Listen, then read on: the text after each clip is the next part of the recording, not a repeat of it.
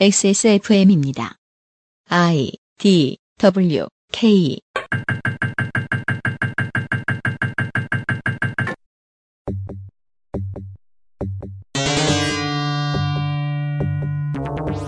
그것은 알기 싫다 특별기획 17 국정감사 기록실. 교육문화체육관광위원회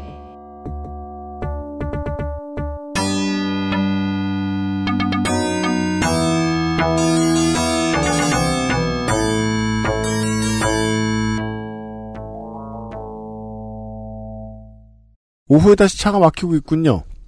있겠군요. 그것은 알기 싫다 17 국정감사 기록실 교육문화체육관광위원회 시간에서 인사드립니다. XSFM의 유승근 프로듀서입니다. 비상시국 대책회의가 국감 내내 함께하고 있습니다. 제 왼쪽에는 윤세민 위원장이 앉아 있습니다. 네, 안녕하십니까. 윤세민입니다. 오른쪽에는 홍성갑 덕질 간사가 있습니다. 안녕하십니까.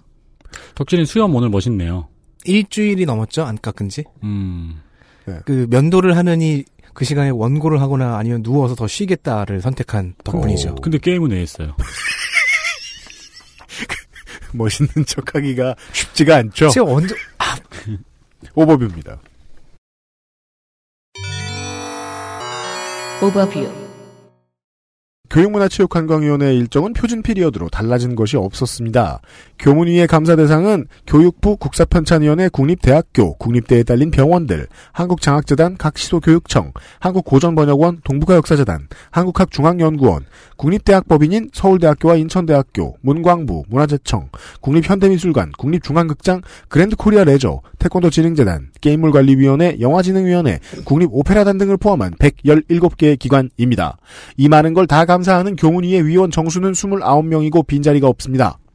위원장 국민의당 전북 정읍고창의 유성엽, 민주당 의원은 간사 경기 고양병 유은혜, 경기 용인을 김민기, 경기 성남분당을 김병욱, 경기 남양주을 김한정, 서울 마포갑 노웅래, 비례대표 박경미, 서울 마포을 손혜원, 인천 서을 신동근, 경기 오산 안민석, 제주 제주을 오영훈, 부산 북강서갑 전재수, 대전 유성갑 조승래, 한국당 의원은요 간사 강원 태백 횡성 영월 평창 정선 염동열, 위원은 울산 울주 강길부, 대구 중구남구 곽상도, 경북 경주 김석기, 서울 동작을 나경원, 서울 강남병 이은재, 대전 동구 이장우, 강원 동해 삼척 이철규, 비례대표 전희경 조훈현, 경기 용인병의 한선교, 국민의당 의원은 간사 광 주서갑 송기석, 비례대표 이동섭 장정숙, 비교섭 단체 바른정당에는 부산 금정의 김세연 의원 등이 위원으로 참여하고 있습니다.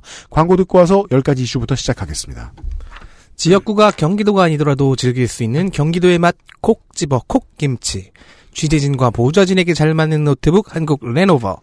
환절기 면역 과민 반응 개선에 도움을 줄 수도 있는 바이로메드 알렉스에서 도와주고 있는 XSFM 그것은 알기 싫다 특별기획 2017 국정감사 기록실 잠시 후 교육문화체육관광위원회의 기록을 가지고 돌아오겠습니다. XSFM입니다. 콕 집어 콕. 믿어도 되는 김치를 찾을 땐 콕 집어 콕. 햇서 빙진 김치 재료부터 공정 유통까지 안심. 직접 구매한 재료로 만드니까요. 그러니까 김치가 생각날 땐 콕 집어 콕 전 세계에서 가장 많이 팔리는 노트북 브랜드? 글로벌 판매율 1위 레노버. 지금 바로 XS몰 전용 특가에 구매하세요. Lenovo for those who do.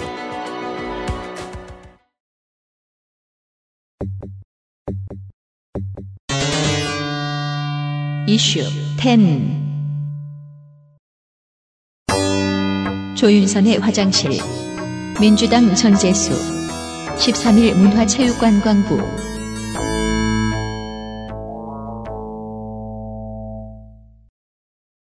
2016년 9월 5일 서울시 용산구 서계동 서울사무소에서는요. 조윤선 당시 문체부 장관이 쓸 전용 화장실 설치 공사가 착수됐습니다. 자, 쪼수라더니 이런 것도 따라했나요? 그렇죠. 대통령이 아닙니다. 서울 사무소는 다- 조윤선 당, 당시 장관이 서울 출장 등 일부 경우에만 잠시 머무르는 곳이었고 전용 화장실을 만들기 위해 없앤 것은 직원용 체력 단련실이었습니다. 전 전- 잠깐만요. 네. 체력 단련실은요. 네. 다양한 운동 기구가 들어 있어야 되기 때문에 네. 상당히 커요. 조윤선 전 장관의 화장실은 대중 목욕탕급으로 컸나 봐요. 근데 실제로 사진을 보니까요. 그렇- 체력 네. 단란실도 좀 좁더라고요. 그렇게 큰 편은 아니었어요. 네. 근데 좁아 봤자지. 그, 저, 체육관하고 화장실하고 같나. 그러니까 런닝머신 하나에 바벨 몇 개, 기구 하나, 음. 뭐이 정도 있었던 것 같아요. 역시 조윤선 전 진관이에요. 전재수 의원실이 이를 밝혀내자 문체부는 장관과 공용 화장실을 함께 쓰는 여직원들이 불편을 호소해 설치한 것이라고 해명했는데요. 장관은 뭘 한 거예요, 화장실에 들어가면? 아, 뭐 부담스럽다 이거죠. 그런데요, 9월 5일이라면요, 담배 폈나? 조윤선 장관이 취임하던 당일입니다. 아, 그럼 취임 전부터 사무소를 드나들었다는 소리입니다. 여직원들은 언제 언제 불편을 느끼고 언제 보고를 한 걸까요? 화장실에서 막 총질을 하고, 내가 곧 장관이다. 막, 염력을 이용해서 막 기둥을 부수고, 뭘 한 거예요, 막. 무공수를 익히고, 화장실에서. 만근추 이러면서 아까, 뭐, 아까, 아까 시간에 뭐 얘기했지? 열애 신장. 네. 예. 화장실 벽 뚫고 막. 대단하죠. 취임 당일. 여직원들은 정말 빛의 속도로 불편을 느낀 것 같습니다. 그렇습니다. 이 공사는요. 취임 당일이었죠. 곧바로 계획 보고 바로 다음 날 고- 공사 시작을 했다고 합니다. 취임 전날에 계획이 만들어지고요. 네. 즉 취임 전날에 계획이 만들어졌다는 건 그 이전부터 계속 불편을 느꼈다는 건데 여기서 중요한 포인트는, 바로 다음날 공사 시작을 했는데 이 과정에서 조달청 공고 절차가 생략되었습니다. 다음날 공사 시작할 것 같으면 사실상 조달청 공고는 못 하고요. 그죠. 뭐가 필요한지 조달청에 얘기를 해야 될 거 아니에요. 이거는 서울 사무소가 있는 용산서 근처에 어디 인테리어 업체를 바로 불러서 떴다는 겁니다. 그래가지고 샤워부스도 그냥 샤워부스 통으로 들어갔고요. 음. 그리고 powder room 같이 있어요. 근데 이게 급히 만든 화장실인 게 뭐냐면은 파우더용 거울과 이제 그 뭐라 그러지 테이블은 있는데 손 씻는 데는 없어요. 이 화장실은 혼자 쓸 수밖에 없더라고요. 그래요? 왜냐면은 변기에서 문이 너무 멀어요.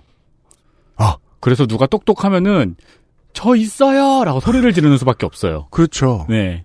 아니죠. 그러면은 그렇게 먼 화장실을 본 적은 없습니다만 그렇게 생겼을 경우에는 사람이 들어가서 변기에 앉으면 바깥에 이제 on 에어 이렇게 빨간 불 뜨는 형태로 왜 꼭 on 에어야? 저는 그밖에 모르거든요. 방송밖에 몰라서 그 어. 제가 옛날에 다니던 PC방에는 이렇게 먼 데가 있었어요. 네. 그래서 옆에 작대기가 있었어요.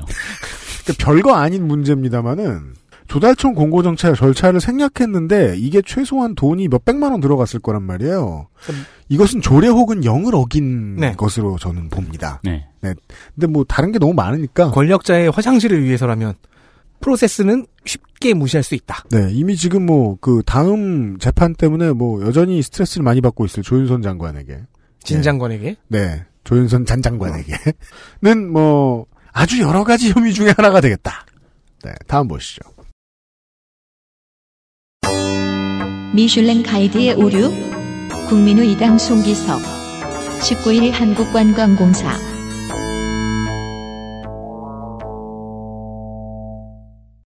국민의당 송기석 의원실은 한국관광공사의 미슐랭 가이드 서울 제작과 관련된 문제를 지적했습니다. 이런 게 있었더라고요. 원래 이거를 제가 개그로 뺐었는데 네, 그 미식가 분들은 아시나 모르겠습니다. 네. 근데 이걸 만드는데 관광공사가 20억이 들었어요. 음. 근데 이 20억이 그동안 관광공사의 홍보비 사용 내역에 비해서는 좀 과하다는 지적입니다. 한편 한국관광공사 정창수 사장은 계약에 비밀 유지 조항이 있어서 지금 법률 자문을 구하는 중이고 자료를 그래서 의원들한테 주지는 못해서 어, 열람만 하게 해줬대요. 음. 근데 그걸 이제 국감장에서 공개했다고 굉장히 난처해했습니다. 야당 의원한테 그런 소리 하면 안 되죠. 답이 뻔하기 때문에 누가 보여주래? 아니, 비밀 뭐 이- 유지 조항이 본 사람에게까지 적용이 되나? 그러니까 왜냐하면 무슨 비밀 유지 조항이 있다고 하더라도 의원은 떠들어도 돼요. 그죠. 면책 특권이니까. 손기석 의원은 미슐랭 가이드를 들어보이며 아랑곳하지 않아요. 미슐랭 가이드를 들어보이며 20억 들여 만든 자료가 엉망이라고 오류들을 지적했습니다. 이게 재밌습니다. 일단 꽃게를 flower crab이라는 지적, flower crab이라고 번역이 돼 있어요. 여기에 또 깨알같이 어, 위원장은 꽃게를 아이 댕댕이로 썼어요. 그럼 flower dog이죠. 그렇죠. 근데 이제 원래 blue crab인데 이거를 왜 flower crab이라고 번역했냐고 지적을 했어요. 음. 그 제가 한번 찾아보니까 어, blue crab이랑 꽃게는 다르더라고요. 아 그렇습니까? 맛이 다르대요. 어. blue crab은 버터 맛이 좀 난데요. 네. 그리고- 어, 먹어보고 싶다. 네, 꽃게의 영어 이름은 원래는 swimming crab이고요. 음. 그리고 요리에 관해서 설명하는 거는 왜 한국의 꽃게를 그대로 번역해가지고 외국에서도 flower crab이라고 많이들 쓰더라고요. 아 음. 그거는 거의 은행을 bank라고 쓰는 아니 근데 이제 네. 아 그쵸 뭐 그런 걸 수도 있는데 은행나무가 bank tree야? 그러니까 육회를 six times라고 쓰는. 네. 근데 실제로 이제 요리에서는 외국에서도 어, Korean flower crab 이런 식으로 많이 음. 쓰더라고요 실제로. 아, 화이팅 같은 용어군요. 그게 좀더 네. 이쁘기도 하겠네요. 네, 네. 네. 그러니까 실제로 쓰는 용어입니다. 음. 어 그러면은 이거는 관광공사가 1대 0 네. 네, 선취 득점을 했다고 치고 네. 그리고 추어탕을 loach soup이 아니고 autumn mudfish 네. soup이라고 번역되어 있는 것을 보고 잘못되었다고 지적을 했습니다. 음. 근데 이건 확인해 본 결과 조금 애매해요. 음. 왜냐면 mudfish soup이 맞긴 하더라고요. 네. 제가 추어탕을 검색을 해보니까. 따라서 둘 다 맞단 소리입니까? 그러니까 미꾸라지도 검색해보고 추어탕도 검색을 해봤는데 mudfish soup이라고도 요리책에 많이 나와 있어요. 음. 근데 autumn은 누가 봐도 아니죠. 아, 그렇구나. 나 왜 이제까지 생각을 못하고 있었지? 운치가 좀 있긴 해요. 추어탕을 먹는데 이렇게 가을탕이에요. 낙, 음, 낙엽이 떨어지고 일관성이 있네요. flower crab과 autumn은. autumn은 누가 봐도 좀 틀렸죠. 아. 약간 1대 1.5 정도 스코어. 그리고 이 밖에 이제 폐점한 가게가 들어가 있는 문제도 지적했습니다. 아, 폐점한 가게 들어있다. 업데이트가 네. 제대로 안 됐군요. 그러니까 그 20억 쓴것 치고는 부실하다는 말은 전체적으로는 맞다. 네. 음, 네. 이제 이러고 나면 국감에서 이런 이제 상황이 나와서 이렇게 우리 같은 데서 얘기를 했다. 그럼 이제 송기석 의원, 꼭 송기석 의원이 아닐 수도 있어요. 영감은 어, 의원실에 가서 불을 지릅니다. 머드피쉬가 맞는 거래잖아. 그니까요. 음. 그리고 이제 가뜩이나 야근하느라 힘들었던 의원실의 식구들은 스트레스가 가중되죠. 어텀 아니었으면 큰일 날 뻔했어요. 그러니까 물론 저는 지금 의원실을 걱정해 줄 때는 아닙니다. 맞는 지적을 할 거면 조사도 똑바로 해야 된다는 얘기를 하고 싶은 거죠. 또 다른 블랙리스트 민주당 김민기 노무현 13일 문화체육관광부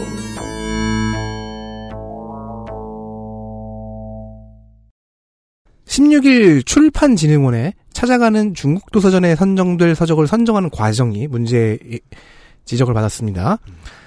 도서를 선정하는 과정에서 문체부 주무관이 지원 배제를 지시한 건이 김민기 의원실에 의해 공개가 됐죠. 아, 13일이었습니다. 익숙한 블랙리스트. 진중권의 미학 오디세이, 박시백의 만화, 박시백의 조선왕조실록을 비롯한 다섯 개의 도서가 이 여기에 들어가 있었고요. 노웅래 의원은 또 19일에 역시 출판진흥원의 2016 초록 샘플 번역 지원 사, 업에서 문체부의 지시에 의해 탈락한 4개의 서적을 찾아냈습니다. 그럼 벌써 9개죠? 음. 노웅래 의원이 찾아낸 서적들은 어, 김종배 조영근의 사회를 구하는 경제학, 김종배 씨가 나오네요. 이기호의 소설 차남들의 세계사, 이기호 씨가 뭐 눈에 밖에 날 짓을 했나요? 정지형의 동화, 생각하는 동화 시리즈 중 두 권, 이렇게 네 개입니다. 김민기 노웅래 두 의원이 양일간, 13일, 19일 양일간 블랙리스트 의혹을 제기한 도서 지원 사업은요, 세종도서 선정 사업, 좋은 책 선정 사업을 더해서 총 4개 사업이었습니다. 이기성 출판진흥원장은 블랙리스트 실행에 관여했느냐는 질문에 블랙리스트를 직접 본 적이 없다고 답변했습니다. 동문서답이지만 뭔가 시키는 대로만 했다라는 의미가 읽히죠? 블랙리스트에 있던 책들을 다 없앴으므로 내가 볼 수 없었다. 뭔 소리야? 예. 아니 블랙리스트를 물리적으로 본 적이 없다. 출판진흥 원장 같은 자리는 항변을 할 수 있는 게 나는 중간 자리의 중간자다 정도의 얘기를 하는 거죠. 내가 그 리스트를 직접 받겠느냐 그냥 예. 시켜서 없애 시켜서 뺀 거지. 떨어지면 봉투 안 뜯고 준다 나는 실무자한테 이 얘기를 하고 싶은 겁니다. 예. 음. 그런 예스맨이 아닌데 예전에 어떻게 한 자리를 합니까? 성북행범협회장 한국당 곽상도 4일 대한체육회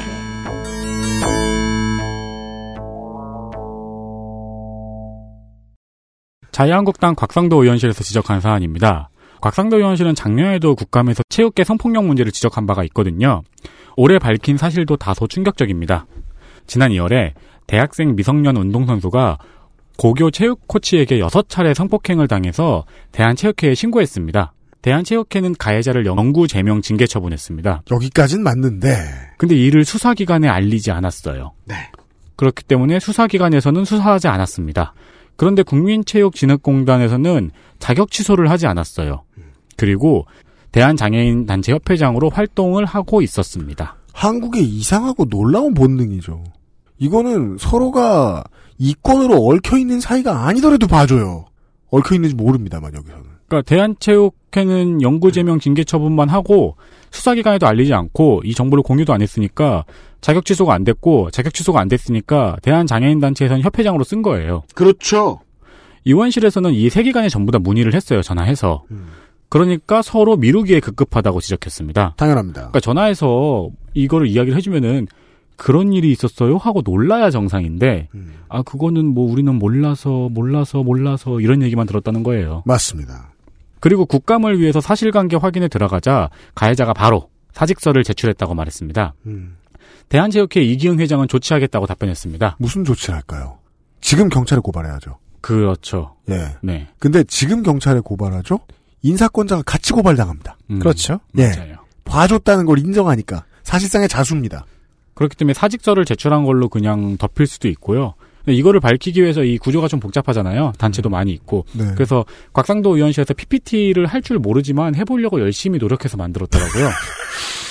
완전 귀여워요. 국회의원실 그래도 명색이 국회의원실인데 예, 보좌관 중에 프레젠테이션을 잘 만들 사람 한 사람은 필요하겠다. 아니 근데 그 이미지 배경 제거를 한 걸 보니까 PPT 버전이 2003인 것 같더라고요. 야, 너무 이런, 이런 걸 알아내는구나. 음, 너무 옛날 거잖아요. 아니 조달청이 아무리 야당이 밉기로서니 오피스를 하나 안 사준다는 건 말이 되지 않는다. 음, 그러니까요. 데플림픽 환승 전설 민주당 박경미 19일 대한장애인 체육회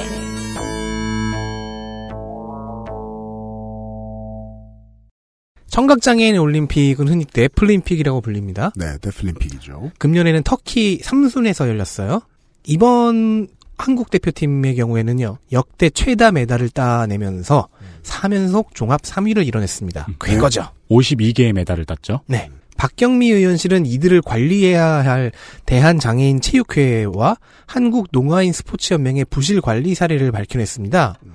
어, 앞권은 그런 사례 중에서 앞권은 농아인 스포츠연맹과 계약한 여행사가 항공권 비용을 횡령한 탓에 대표팀 선수들이 최대 5회의 환승을 하며 총 54시간 넘게 비행을 해야 했던 사례입니다. 음, 또한 선수단 70명이 받아야 할 실비 50만 원이 미지급 상태입니다. 그렇습니다. 그러니까 선수들이 거기에 가서 자기 돈 쓰면서 경기를 했던 거고요. 네. 그 돈을 지금 지급받지 못하고 있고 업체가 연맹이 이 여행사하고 계약을 했는데 계약이행 보증보험을 안 들었어요. 네, 안 드는 대신에 1,500만 원 리베이트를 챙겼어요.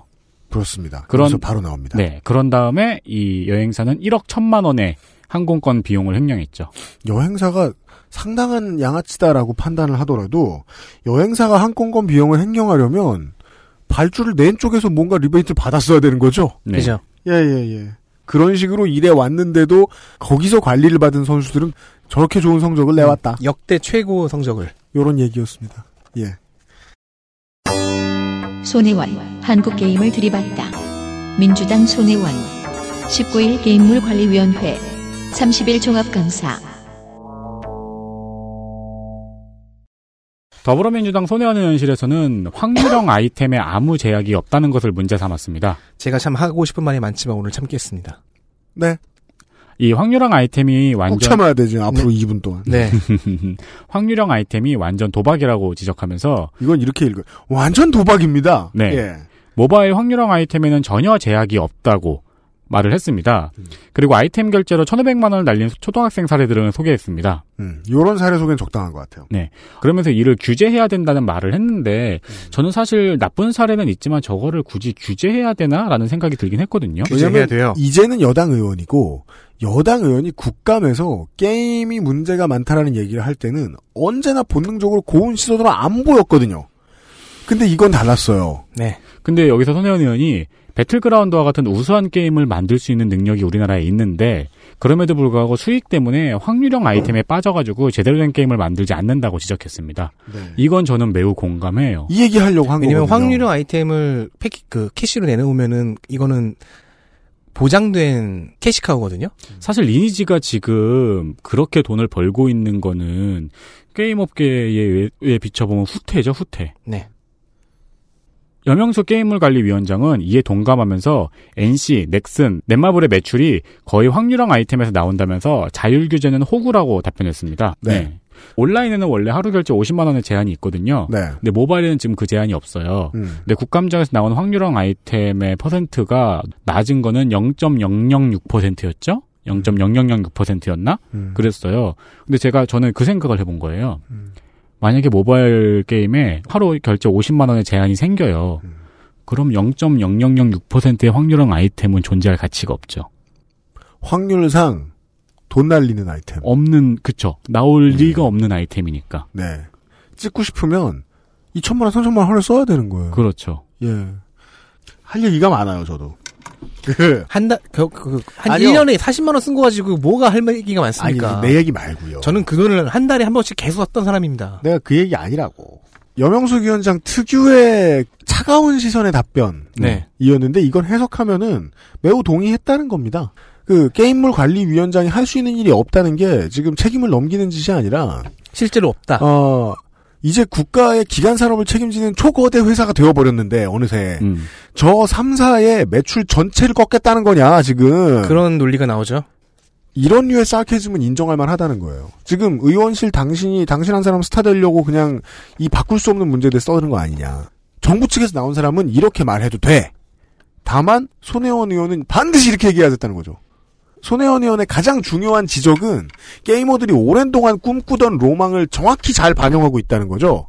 한국은 왜 작품성 있는 패키지 게임의 장이 되지 못하는가? 그렇죠. 예. 우리가 그렇게 봐야 돼요. 이 질문을 하는 네. 거예요. 그러니까 PUBG 얘기를 하는 겁니다. 그러니까 그 저 배틀그라운드 얘기를 하는 겁니다. 네. 근데 사실 배틀그라운드도 한국 게임이라고 하지만 한국 의 지분이 전체는 아니긴 하. 중국의 해요. 공이 좀 크죠. 그러니까 다만 놀랍긴 놀랍다는 거죠. 한국이 이런 패키지 게임을 만들 수 있다니. 확률형 아이템 없이. 음. 그 바깥에 있는 이제 정치적인 또 하나의 희망이라면 이런 게 있을 수 있습니다. 그 재래식 대기업들과 게임 대기업이 결정적인 차이가 있는 게 있는데요. 게임 대기업들은 아직까지는 자기 자신을 사회공헌이라든가 국가에 좋은 일을 하고 있다든가 이런 식으로 언론을 통해 포장하는데 능숙하지 못해요. 네. 그게 이제 언론사 직원들을 우습게 보기 때문인지 언론사 직원들이 게임 대기업들을 우습게 보기 때문인지 그 둘 단지 이유는 정확히 모르겠는데 저는 그거라고 생각해요. 상당히 긴 시간 동안 안 보이는 데서 어마어마한 돈을 벌었기 때문.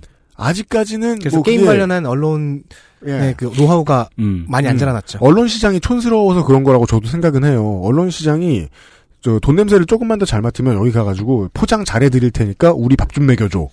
라고 하면서 게임 대기업들을 좀 예쁘게 포장해 줄 수 있는 노력을 할 텐데 아직까지는 그게 안 되다 보니까 손혜원 의원 같은 사람이 국감에서 이런 얘기를 터트리면 부모도 학생도 게이머도 다 공감할 수 있다는 거예요. 네. 그래.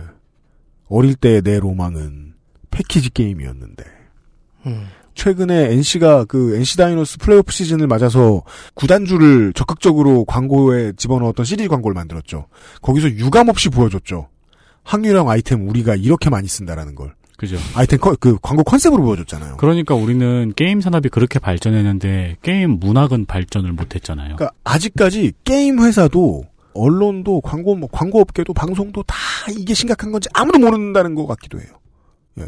게임 회사는 국회나 언론으로부터 욕을 안 얻어먹으니까 모르는 것 같고. 어떤 분이 법적으로 도박이 아니다라고 열심히 실드를 치더라고요. 아니 실제로 북미와 영국에서는 도박이 아니라는 판결이 났어요. 네, 법적으로는 그렇겠죠. 네, 대신 그 아이템이 현금으로 교환되지 않는다는 전제하에. 근데 우리나라에서는 불법 거래가 이루어지고 있잖아요. 현금으로 교환이 되죠. 근데 그렇다고 불- 도박이라고 하기에는 또 맹점이 있는 게 거래가 불법인 거지. 우리 이원철 오즈메이커가 지적해 주었다시피 한국은 사람들이 도박을 하고 싶어하는 본능적인 욕구를 해소해 주지도 못하고 네. 양성화시켜서 국가가 벌어들일 수 있는 돈을 벌어들이고 국민을 보호하지도 못한다고 했잖아요. 그 욕구 분출이 게임 참사의 매출을 통해서 드러나고 있는 측면이 있습니다. 부산 강의실의 조명 바뀐 것 있나요? 바른정당 김세연 12일 교육부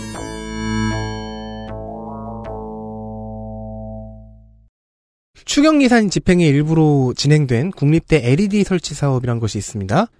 이 사업은 성면 제거 사업과 함께 폐허로 짜여졌고요. 음. 그러니까 초중고에서는 성면 제거하고 특히 국립대에는 이제 LED 설치를 하고 음. 여기에 초등학교 공기정화 장치 설치 시범 사업까지 함께 이렇게 패키지로 들어가서 진행이 네. 됐어요. 일자리 추경의 일환으로 정부 시설의 LED 교체 및 설치 사업의 일부로도 볼 수 있는 거죠. 국립대 LED 설치 사업은요. 그런데 부산 지역이 국립대 공사 쪽에서 지역 업체 카르텔 문제가 튀어나오기도 했습니다. 네. 자기들끼리 다 짜고 치고 먹는다. 바른정당 김세현 의원실에 따르면 LED 교체는 6개월 안에 80%를 목표로 했는데요. 현재 2.3%에 그쳤습니다. 이게 너무 말이 안 되잖아요. 80%를 목표로 했으면은 40% 정도는 해야지. 그러니까 지금 시점이면 한 40에서 60 정도는 돼 있어야 되는데 2.3%고요. 그러니까 무슨 그 예비군 점심 식사 수의 계약을 했는데 점심 때 밥을 세 명이 먹은 거예요. 천명 중 천명 대대가. 고용 창출 효과도 거의 없는 데다가 네. 같이 묶여 있- 폐허로 묶여 있었던 성면 제거 사업은 거의 진행되고 있지 않다고 해요. 2.3%에 비교해서 거의 진행되지 않고 있으면 어떻게 돼? 어느 정도여야 할까요? 자, 이 이야기는 무엇이냐? 수의 계약 진행됐고 발주 다 끝났다는 얘기입니다. 음. 그러니까 돈 나가고 사업 안 했다는 소리죠. 그러니까 이거 지금 저 부산 금정구 국회의원이 나와가지고 얘기를 했는데 실제로는 부산시에서 이제 시의회가 이걸 어떻게 다루느냐의 문제 가 포인트일 겁니다. 저는 그거 재밌더라고요. 이 예. 부산대학교에 이제 국정감사를 하러 갔잖아요. 네. 그 들어가서 의원들이 앉자마자 아, 부산대학교 시설이 너무 열악하다고. 음. 네. 그게 바로 의제로 떠올랐죠. 네. 그냥 둘러보고 한 얘기죠. 네. 여기까지 하고 잠깐 쉬었다 가겠습니다. 광고를 듣고 와서 나머지 세개 이슈 확인하시고요. 어, 파이널 4와 피폭과 에, 파이널 4와 피폭의 현장도 확인하시죠. XSFM입니다. 사람들은 면역 과민 반응을 잘 알지 못합니다. 그러나 우리가 말할 수 있는 것은 단 한 가지. 알렉스는 면역 과민 반응 개선에 도움을 줄 수 있는 건강 기능 식품입니다. 혹시 광고를 듣고 계시는 본인이 면역 과민 반응이라고 생각하신다면 알렉스가 당신에게 도움이 되어 드릴 수 있다는 말이죠. 비싸서 안 사시겠다고요? 그럼 당신이 지금까지 그것 때문에 쓴 비용이 얼마인지 계산해 보세요. 콕 집어 콕. 좋은 원료를 쓴 김치를 만들 시간이 없을 땐 콕 집어 콕. 배추, 무, 고춧가루, 생강, 전부 국산. 다시마, 홍합, 표고버섯도 아낌없이 쓰죠. 그러니까 김치가 생각날 땐 콕 집어 콕. 돌아왔습니다. 윤세민 위원장입니다. 음악과 음원 돈. 민주당 유은혜. 13일 문화체육관광부.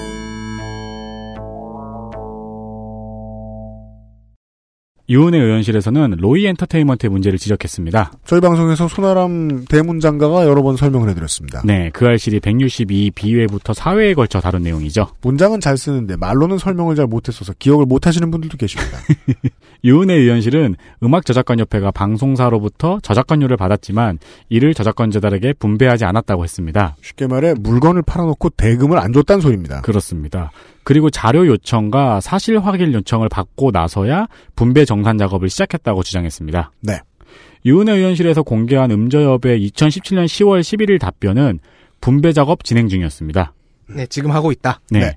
미생의 종영은 2014년 12월 20일이었습니다. 그렇습니다. 여기서 유은혜 의원실이 조사한 저작권 협회로 돈은 들어갔는데 방송사는 돈을 지불했는데 협회가 분배하지 않았던 음. 이 케이블 드라마가 11개인데요. 음. 전부 다 13년과 14년 방영 작품들입니다. 네. 3, 4년 전에 끝났는데 돈을 아직도 안 줬다는 소리입니다. 분배 작업 진행 중이라는 말을 어쩜 2017년에 그렇게 당당하게 할까요? 이게 조폭들이 하는 짓이거든요. 미생 하나에서만 83개의 음악이 쓰였고 저작권자가 63명인데 네. 되게 오래된 얘기잖아요. 음저협에서는 손아람 대문장가가 해준 얘기가 있었죠. 네. 어, 회의를 해서 네. 데이터가 아닌 회의의 결과로 음. 정산을 한다. 그렇습니다. 그러니까 그 회의에서는 자료도 없고 네. 그냥 나돈 얼마 주세요. 음. 그러니까 거의 이제 그 완반치 같은 거에서 에덴 동산이죠. 그런 천국이 없죠. 내게 돈을 달라고 말을 하면 돈을 주는. 내가 번 게 아닐 가능성도 높은데. 그런 에, 아, 이 단어 참 쓰기 싫어합니다만은 처음으로 제 입에서는 아사리 복마전이라고 아사리. 플랫폼 입니다. 어. 네. 아, 블러핑? 네. 그 사실 이 문제는 홍대 인근에서 이제 그 음악하는 나부랭이들이랑 돌아다니면 많이 듣는 얘기예요.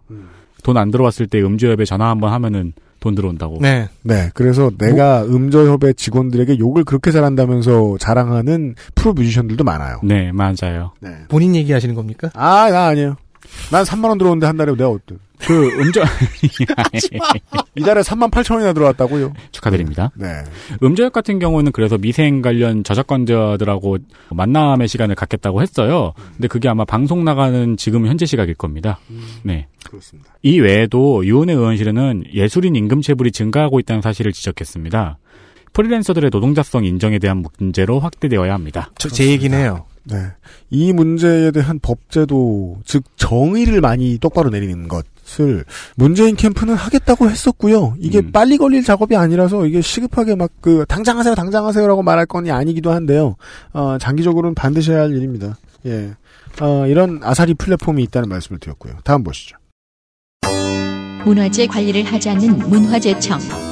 민주당 손혜원, 유은혜, 국민의당 이동섭, 한국당 전희경. 16일 문화재청. 유은혜 의원은 경복궁 근정정 기둥이 휘어지고 금이 가는 상태에 있는데 문화재청은 1년 넘게 조치를 하지 않고 있다고 지적했습니다.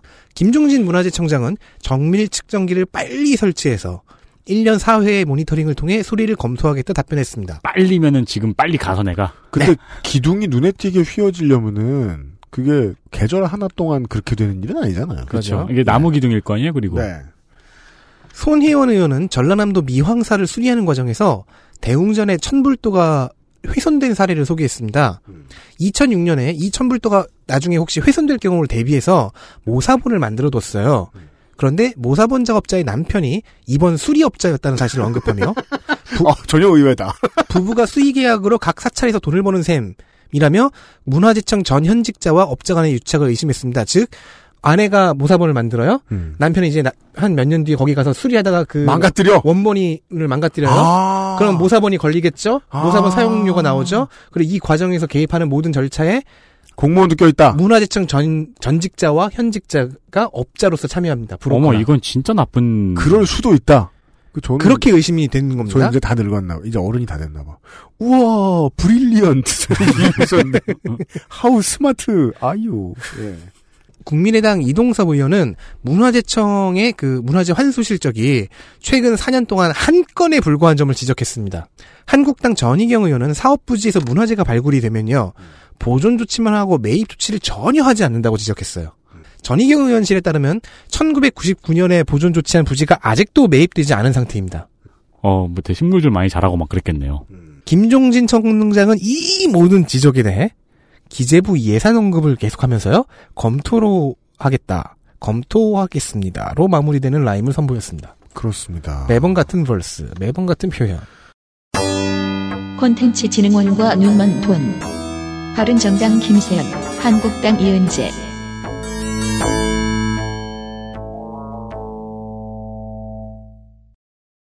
바른정당 김세연 의원실입니다. 한국 콘텐츠 진흥원과 업체 그리고 교수의 유착 관계를 지적했습니다. 여긴 그러기 참 쉬워요. 또 유착이에요. 여기야말로 거대한 경합회의가 이루어지는 곳이죠. 그렇죠. 우리 컨텐츠를 진흥시켜달라고 막 소리를 지르는 쪽에 돈이 먼저 가요. 제가 아주 잘 알죠. 저도 한번 업자들을 좀 만나봤어요. 음. 시스템은 이렇습니다. 어, 어떤 회사 이사라고 하면은 이사 대표가 평가위원인데 이 사업의 이사가 선정된 점 어허. 그리고 H사 이사가 평가위원인 사업에 H사가 선정되는 등의 사례들을 이야기했습니다. 아주 쉽고 간결하네요. 나를 뽑는 사업. 그렇죠. 그러니까 간단하게 말씀드리면 나를 뽑는 나. 네, 어떤 사업을 선정하는 평가위원이 UPD님인데 XSFM이 선정이 된 거예요. 그렇죠. 그러니까 왜냐하면 딱 봐도 야 내가 제일 잘했네. 잖아요. 네. 근데 그건 평소에 하는 말이잖아요. 그렇죠. 그럼 거기 나는 평가위원이 있으면 안 되지. 그지 그게 차이인 거야. 난 콘진원에 안 들어가. 콘진원 교수 업체들이 모여서 송년회를 하고 생일을 챙기는 등의 친분 관계를 다했다고 주장했습니다. 아따 한국적입니다. 우리 우리는 서로의 생일을 별로 안 챙기잖아요. 야 진짜 old Korean way입니다. 또 게임산업평가위원 345명 중에서 지난 4년간 50%만 맨날 참여하고 나머지 50%는 한 번도 참여하지 못했다고 지적했습니다. 그나마도 카르텔. 어떻게 이렇게 1대1 비율의 이지배가 가능한 건지 모르겠습니다. 자유한국당 이은재 의원실에서도 연구 분야에서 비슷한 지적을 했습니다. 2010년부터 올해까지 한국 컨텐츠진흥원의 연구개발 과제 363건 중에서 자신이 발주한 연구과제를 자신이 수주하는 건수가 55건이 있었다고 밝혔습니다. 이거 거의 국방부 돈처럼 나가는데요. 대학 교수나 연구과제 기획, 연구, 결과, 평가까지 모두 참여했다고 지적했습니다. 올라운드 플레이어네요. 이런 걸 이제 우리 어렸을 때는 보통 방학 숙제라고 했습니다. 내가 방학 숙제를 한다고 해서 컨지런에서 2억씩 3억씩 주지는 않아요. 그리고 그러니까 이거를 전부 다 참여한 다음에 기획할 때는 교수, 수행할 때는 회사 대표, 결과 평가할 때는 다시 교수로 이렇게 진행을 하는 거죠. 그러니까 소꿉놀이를 혼자 하는 거예요. 이거 되게 슈퍼히어로물인데요. 그러니까 식당으로 치면은 촬영할 땐 피터 파커. 음. 때려잡을 땐 스파이더맨. 돈 받을 땐 피터 파커. 식당으로 치면은 손님으로 들어간 다음에 안녕하세요라고 하고 재빨리 주방으로 달려가서 어서오세요라고 하는 거예요. 그리고 다시 재빨리 식탁에 앉아서 제육볶음이요라고 한 다음에 재빨리 식당으로 주방으로 가서 제육볶음을 만드는 거죠. 플래시나 퀵실버는 그게 가능해요. 그런 걸 사자성어로 소꿉놀이라고 했어요. 그러니까요. 혼자 놀기라고도 하죠. 근데 보통은 이제 재료는 이제 그 적벽돌 같은 것을 즐, 즐겼었는데 이거는 2, 3억을 받는다고. 네. 어... 그리고 당연히 여기에 콘진원 담당자와의 친분에 의해 수주되는 경우가 많다고 발언했습니다. 아, 유혹할 때는 스파이더맨, 사귈 때는 피터 파커. 네. 알겠습니다. 아주 옛날 그 아이질 할 때 얘기했어요. 그, 그 아이질 한참 막 초반에 무슨 뭐 떴다고 막 그래가지고 사람들이 막 들러붙고 그럴 때. 네. 언제 사람들이 날 그만 귀찮게 굴까 생각했더니 창업하니까 그만 귀찮게 굴더라고요. 이제 딴지 아니라고. 아. 그, 그때 컨진원 돈 받아서 뭐 해보지 않겠느냐고 들이대는 사람들이 은근히 있었어요. 그 물론 뭐 좋은 사업을 하는지도 모르지. 하지만 그냥 저는 그런 냄새를 맡았던 것 같아요. 저기 돈 쉬운가 보다. 음. 예. 저기 돈 쉬운가 보다. 그래서 저한테 그런 막 설득을 하시는 분들 중에서는 자기 신랑이 국회의원이라는 그런 얘기를 하시는 분들도 있었고, 음. 예. 어, 아, 컨진원 카르텔 엄청나요. 어떻게 지내시는지 궁금하네요. 대학교도 그렇고 컨진원도 왜냐면 그렇고. 이제야 드디어 놓쳤다는 생각이 드네. 나도 적벽돌로 제육덮밥 해먹고 2, 3억씩 땡길 수 있었는데. 네. 이은재 의원이 힘내서 이걸 다 못하게 해줬으면 좋겠어요. 다 사퇴시켰으면 좋겠어요. 사퇴하세요. 네. 주목할 만한 시점과 비법을 확인하시겠습니다.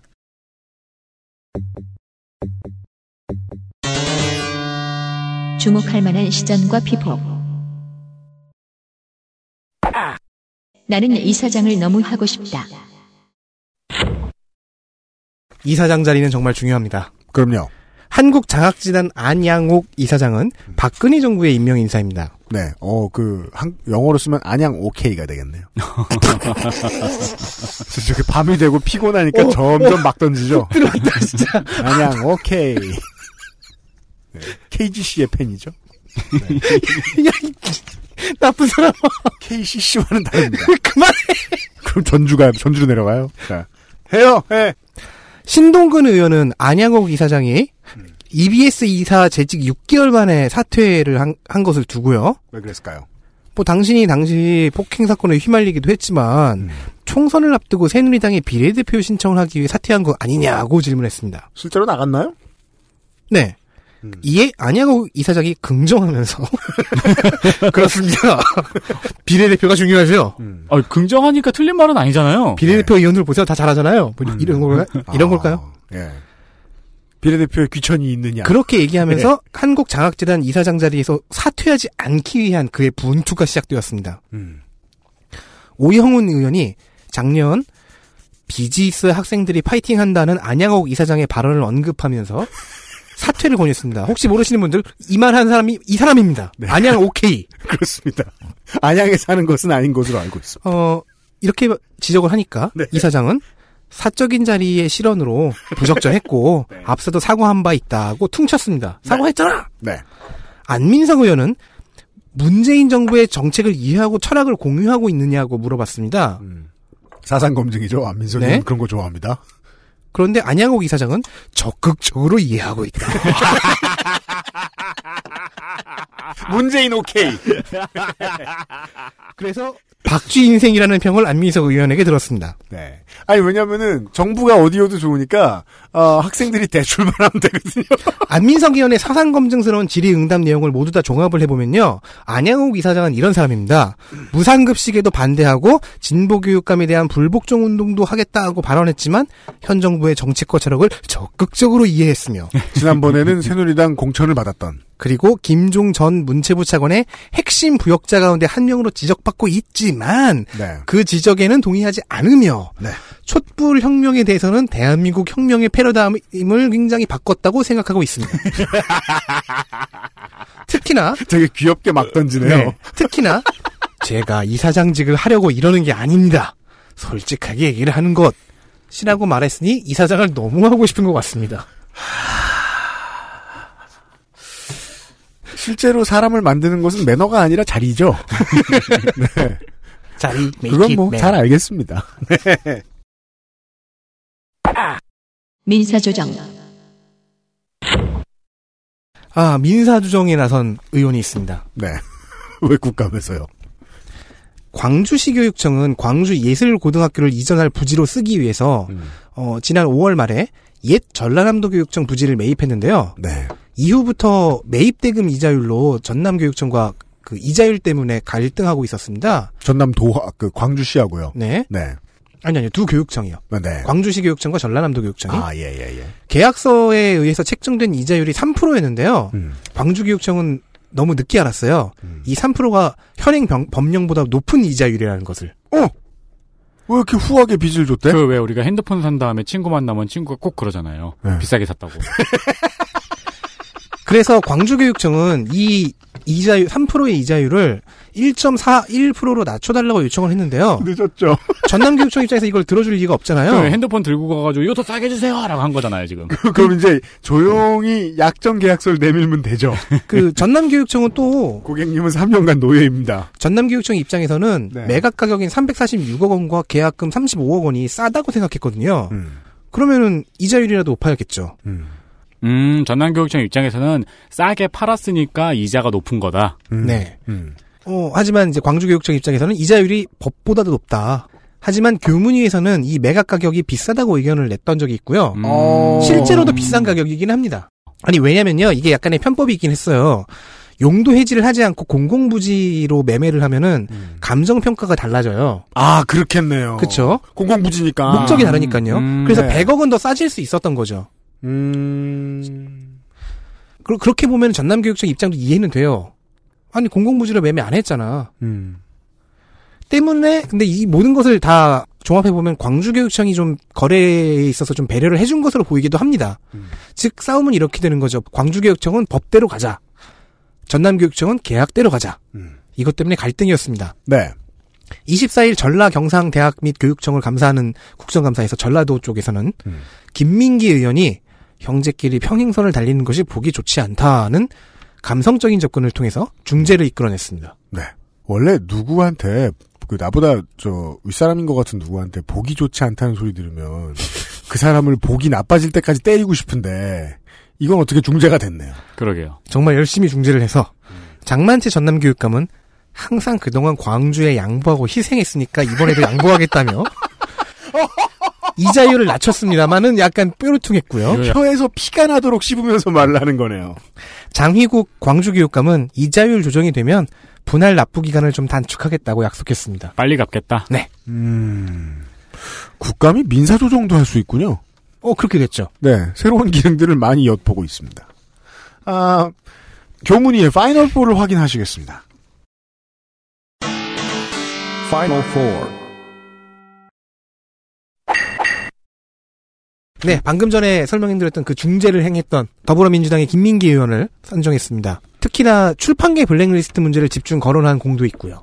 기존 정부 적폐를 잘 드러내는 일이 어 뭐가 그렇게 중요하다고 생각하 뭐가 그렇게 중요하냐고 생각하는 분들도 계시겠습니다만은 특히나 올해 국감에서는 여당 의원들이 그걸 잘 했어야 됐다. 정부 취임 첫 해고 첫 해부터 갑자기 야당인 것처럼 정부만 깔 수도 없는 입장이거든요. 여당 의원들은. 더불어민주당 손혜원 의원입니다. 음. 네. 어, KBO 문제도 있고, 그리고 아까 말씀드린 확률형 게임 아이템 문제도 있고, 어쨌든 간에 다루는 포인트마다 전부 다 굉장히 중요한 의제였습니다. 본인은 그렇게 깊게 다루진 않았지만 네. 음. 가장 기사가 많이 나올 만한 의제들을 다뤘죠. 논의가 많이 될 만한. 네. 앞으로 미래의 정치인들의 먹거리를 먼저 제시를 해줬달까요? 네. 네, 파이오니어로서의 역할을 수행했습니다. 다음 보시죠. 더불어민주당 김병우 의원입니다. 학생 현실에 대한 안건들이었는데요. 학생부 종합감사 있죠? 네. 오늘 다뤄지지는 않았지만 학생부 종합전형 감사래. 맨날 감사만 보다 보니까 학생부 종합전형에 대한 고찰과 그 추적, 분석 이런 것들이 상당히 탁월했습니다. 더불어민주당 유은혜 의원입니다. 부산대병원 지도교수의 폭행 범죄 사건 폭로는 어, 빠른 징계와 처벌을 이끌어냈죠. 국감에서 이런 걸 해야죠. 그 음악저작관협회가 남의 돈을 발로 세워보고 있다는 문제는 유은혜 의원실을 꾸준히 지적하고 있던 문제입니다. 드디어 올해부터 손으로 세기 시작한 것 같습니다. 발컨. 네. 이것만 손으로 세겠죠. 딴 게 얼마나 많겠어요. 그래서 저 저한테도 문자 왔어요. 11월 2일 날. 음저 협회장이 보내는 것처럼 하는 단체 문자가 오거든요. 네네. 네네. 회원들한테. 네. 어, 이달에 이제 미생 관련된 뭐 그 음악 쓰신 분들 죄송하다. 이제부터 남은 임기 동안 책임을 지고 시정하겠다. 음. 남은 임기 3개월 남았거든요. 아, 이 음저협 이 사람들은 이 협회는 경증협회가 생겨난 지가 언젠데 그때만 살- 반짝 제대로 하는 것 같더니 어느새 이렇게 옛날처럼 돌아가 버렸네요. 네, 이거는 정말 국가 관리로 넘겨버리는 게 좋을 것 같다는 생각도 들어요. 네. 아, 아니면 진짜 확실하게 감사를 해버리든가. 이게 뭐라고 독점 단체가 그러니까 너무 이상하잖아요. 이제는 뭐 독점이 아닌 규모 그 구조라고 하지만 여전히 독점 수준이거든요. 네. 예. 여기까지가 비상시국 대책회의의 분량이었고요. 잠시 후에는 이 파이널 4에 나왔던 의원들 중 한 사람과 전화 인터뷰를 하는 시간을 잠시 갖도록 하겠습니다. XSFM입니다.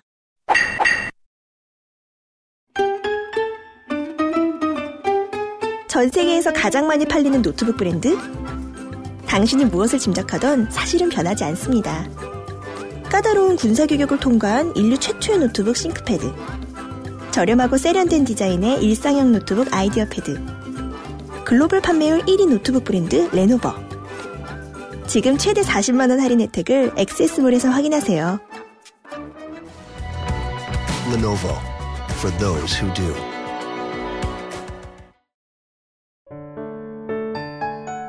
면역 과민 반응 개선용 건강 기능 식품 알렉스. 면역 과민 반응 개선 기능으로 국내 최초 식약처 개별 인정을 받았습니다. 써보신 분들의 반응을 알아보세요.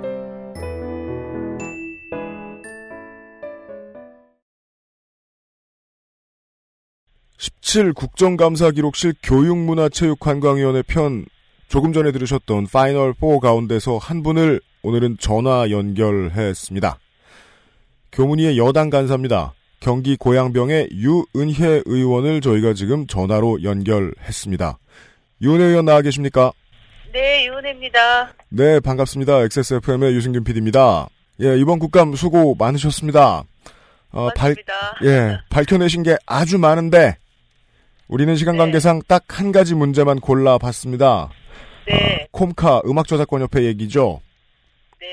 네. 어, 사실은 이거 한, 한 몇 년째 벌써 따라가고 계신 것 같더라고요, 이 문제를. 제가 2015년 국감 때도 이 관련된 문제를 제기한 적이 있었고요. 네. 그러니까 지금은 이제 한 3년 정도 지금 이 문제를 계속 집중하고 있습니다.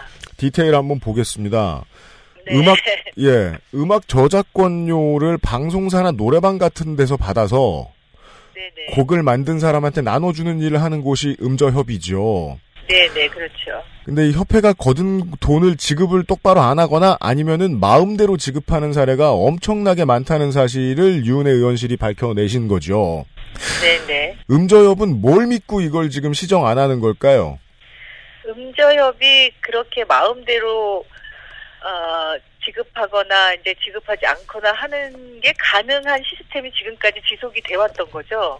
그래서 제가 어떻게 이렇게 할 수 있을까 좀 들여다 봤더니요. 예. 아, 조금 설명이 필요한 부분이 있어서 말씀을 에, 좀 차근차근 드려야 될 것 같은데요. 알겠습니다. 이제 음악 저작권료를 곡을 만든 사람들한테 제대로 다 나눠주려면 네. 누가 만든 어떤 음악이 어디 프로그램에서 얼마나 사용됐나 이런 게 정확하게 파악이 돼야 됩니다. 그래야지 그 사용된 만큼의 그 저작권료를 지불하지 않겠습니까? 음. 그런데 그렇게 하려면 이 음악 사용 정보가 담긴 큐 시트가 제대로 만들어져서 취합되고 음저 여부로 전달이 돼야 되는데 네. 그런 게 되지 않고 있었던 거죠. 아. 그래서 방송 음악 사용료 미분배 문제 이거를 제가 그 핵심적으로 제기를 한 건데요. 네. 음저협은 방송사들이 그런 큐시트를 제출하지 않아서 저희 자기들은 어쩔 수 없었다 이렇게 주장하기도 합니다. 예. 한편으로는 뭐 그럴 수도 있다고 봅니다만 음. 음저협이 그러면 이렇게 큐시트를 방송사로부터 제출을 받기 위해서 어떤 노력을 했는가 봤더니 전혀 노력도 하지 않았더라고요. 아, 예. 그러면 음저협은 방송사에 한테 핑계를 대고 큐시트를 제대로 제출하지 않았다는 그리고 자기들이 이제 마음대로 그렇게 어, 지급을 할 수 있었던 거죠. 음. 그리고 심지어는 제가 봤더니 큐시트를 제출한 방송사도 있었어요. 네. 그래서 그런 큐시트를 제출을 받았는데도 음. 제대로 분배하지 않았던 것도 적발된 것이죠 이번에. 아, 큐시트를 실제로 받은 것도 있는데 안 받은 것과 네. 동일하게 그냥 배분 똑바로 안 했다. 예, 그래서 음저협이 사실은 어, 다른 많은 저작권들이 이제 신탁한 거지 않습니까? 이렇게 그렇죠. 해달라고 이제 다 그런 권한을 맡긴 건데 네. 스스로 그런 신뢰를 얻지 못하고 신뢰를 저버리는 행동들을 지금까지 이제 해왔던 것이죠. 네. 그래서 이제 왜 자꾸 이런 문제가 몇 년 동안에도 얘기를 했는데도 반복 되는 것인지를 봤더니 네. 사실은 그 음악 저작권자들은 당사자들은 한 개인 개인이 자기의 음악이 어디서 얼마나 쓰이고 있는지 그 정보를 전체적으로 취합할 수가 없습니다. 그렇죠. 런 위치나 상황에 있지 않기 때문에 음.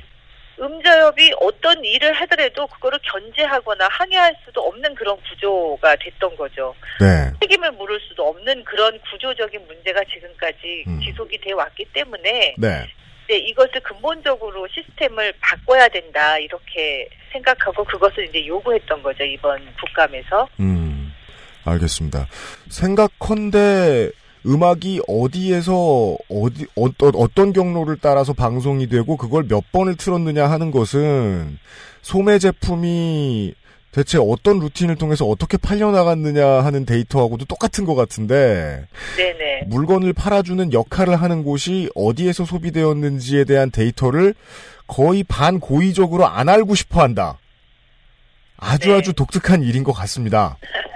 사실 그거를 이제 취합하는 게 쉬운 일은 아닙니다만 그렇다고 해서 계속 이렇게 주먹구구식으로 네. 마음대로 음저협에서 음. 그렇게 자의적으로 해서는 실제로 이 창작 활동을 하는 음, 저작권자들은 계속 불이익을 받거나 네. 특정인만 더 어, 많은 저작권료를 챙겨받게 되거나 이런 불공정한 구조가 유지되게 되는 거죠. 이것을 바로잡자는 얘기죠. 매우 그렇겠죠. 의원님 사실은 우리 저 대본에 제가 안 써놨는데요. 저 프로듀서 저도 그 음악을 하던 사람입니다. 네, 저도 알고 있습니다. 어떻게 아세요? 네, 깜짝이야. 손아람 작가가 알려주든가요? 네, 우리 예 얘기를 들었습니다. 예. 그래서 어느 정도는 알고 있는데 전에 저희 네. 방송에서 소설가 손아람 씨가 소개해드린 적이 네. 있는 얘기입니다. 음저협의 경합회의. 네네. 사람들이 모여서 경합회의라는 것을 개최하고 자세한 자료가 없이 방송 배경음악 저작권료 분배를 한다. 라는 네. 얘기를 지적하셨는데 네. 이게 무슨 하우스에서 그러니까 화투를 이제- 쳐도 이거보단 통계학적으로 수익 배분을 할 것 같은데. 앞서 말씀드렸던 것처럼 큐시트가 이제 방송사로부터 제출이 안 되니까 네. 이 경합회의라는 거를 했는데요. 네. 이 경합회의는 사실은 그냥 목소리 큰 사람이 많이 받는 그런 구조가 됐던 거죠. 그런 그 천국 같은 게 없이. 어딨어요. 목소리만 지른다고 돈을 많이 주고. 제가 그래서 2015년도 그 국감할 당시에 즈음해서 네. 이 경합회의가 폐지돼야 된다. 음. 이 경합회의는 이 저작권료의 분배 문제를 오히려 더 왜곡한다 해서 문제 제기를 해가지고 그때 폐지된 걸로 알고 있습니다. 네. 그리고 그 경합회의가 폐지된 이후에 음악 사용 내역서를 방송사 음악 감독들로부터 제출을 받아서 이제 어, 저작권료를 배분을 해온 것으로 알고 있는데 뭐 좀 나아졌을까요, 사용- 그러면? 아니 이제 제가 근데 요번에 국감 때 또 다시 확인을 해보니까 이 음악 사용 내역서라는 것도 굉장히 불합리하게 되어 있더라고요. 예. 제가 지금 이제 이게 라디오 전화 인터뷰라서 라디오가 아니라 전화로 네. 말씀드리는 거라서 이거를 표를 보여드리지는 못하는데 예, 예. 이제 어느 publisher의 음악을 얼마나 썼는지 대략 비율만 그냥 작성하도록 돼 있어요. 네.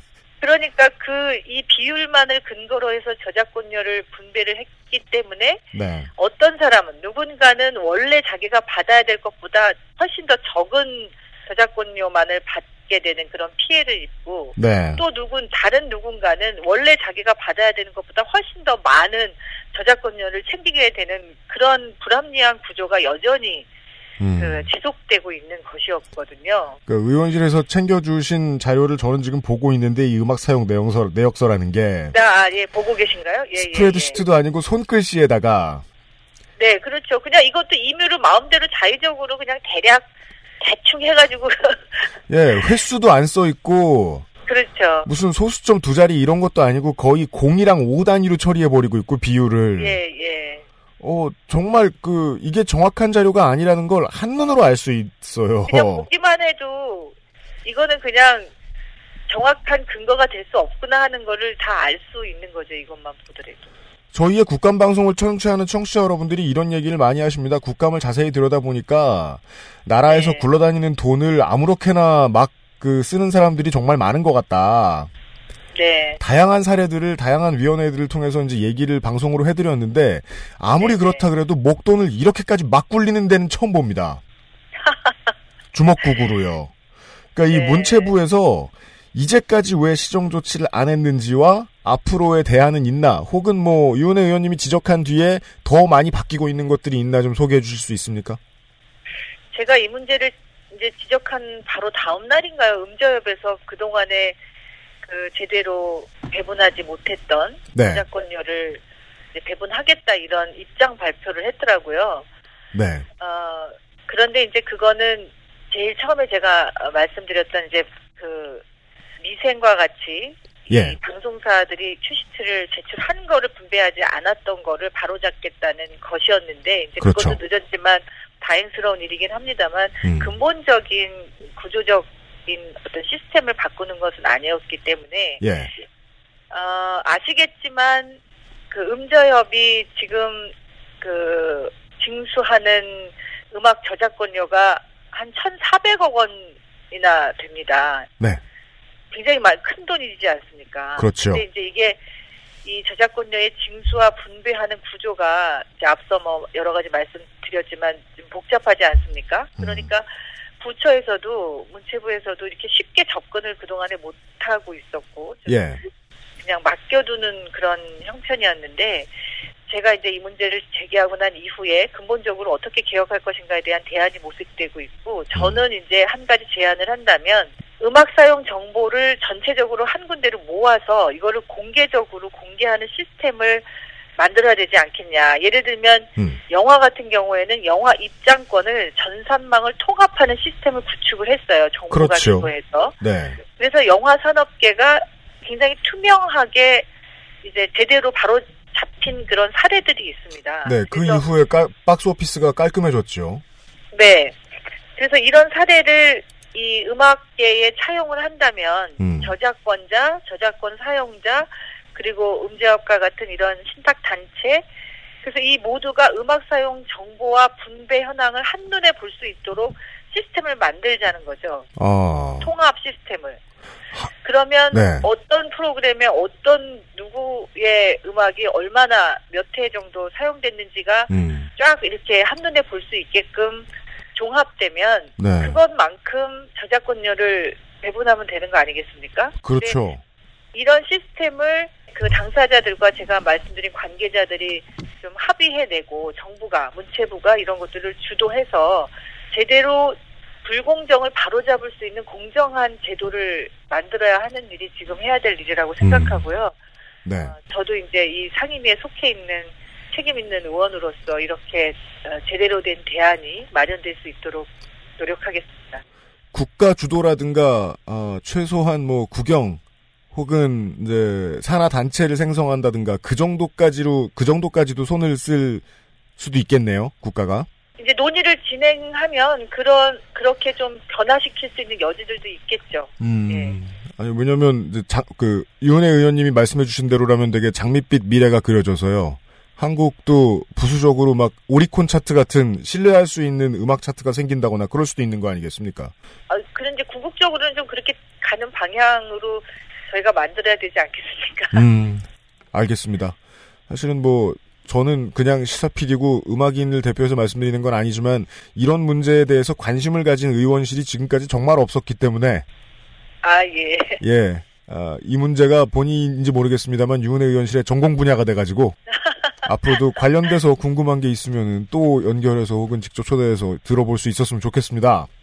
예, 단순간에 그 어떤 성과가 그냥 몇 달 만에 나오고 그러기는 좀 힘든 일일 수도 있습니다만 예. 제가 이제 몇 년 동안 이 문제에 관심을 갖다 보니 이게 정말 바뀌어져야 되는 게 안 바뀌는 그런 답답함도 있었고 또 더큰 네. 책임감도 생기더라고요. 그래서 어, 제가 이 상임위에 속해 있고 이것에 관심을 가진 이상 어, 음악계도 발전할 수 있는 계기가 될 수 있도록 저도 열심히 노력하겠습니다.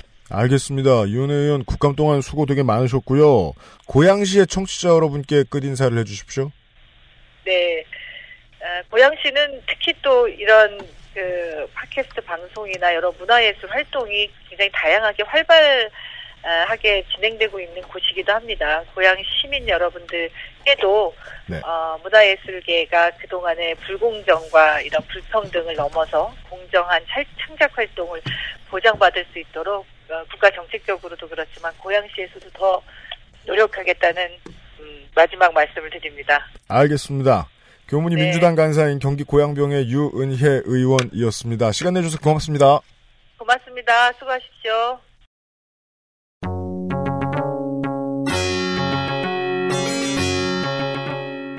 고양병의 유은혜 의원과 이야기를 나누었습니다. 11월 2일자로 저한테도 문자가 왔어요. 뮤지션이 은퇴를 해도 저작권은 살아있어서 그런 건지 계속해서 소식은 보내주더라고요. 방송음악 분배 시스템을 개혁한다는 내용이에요. 지난 10여 년간 협회의 고질적인 문제로 지적되어 온 방송음악 분야의 개혁을 시작합니다. 미생 작가분들을 포함하여 많은 방송음악 작가분들께 대단히 죄송하게 생각하며 제 임기 마지막 과제로 삼아 최대한 개혁할 것을 약속드립니다. 그런 각오까지는 안 들어도 되는데. 아무튼 국감의 효과를 어떤 사람들은 이렇게 피부로 느끼고 있습니다. 다만 그것이 국감 때문인지 모를 뿐이죠. 좋은 정치는 우리가 좀 더 예전보다 나아진 것이 누구 때문인지를 모르는 정치인지도 모르겠습니다. 17 국정감사 기록실 12번째 시간 교육문화체육관광위원회 시간이었습니다. 비상시국 대책회의가 물러가도록 하겠습니다. 내일 3시에 어, 정보위 얘기부터 다시 시작하겠습니다. 정보위는 아주 짧습니다.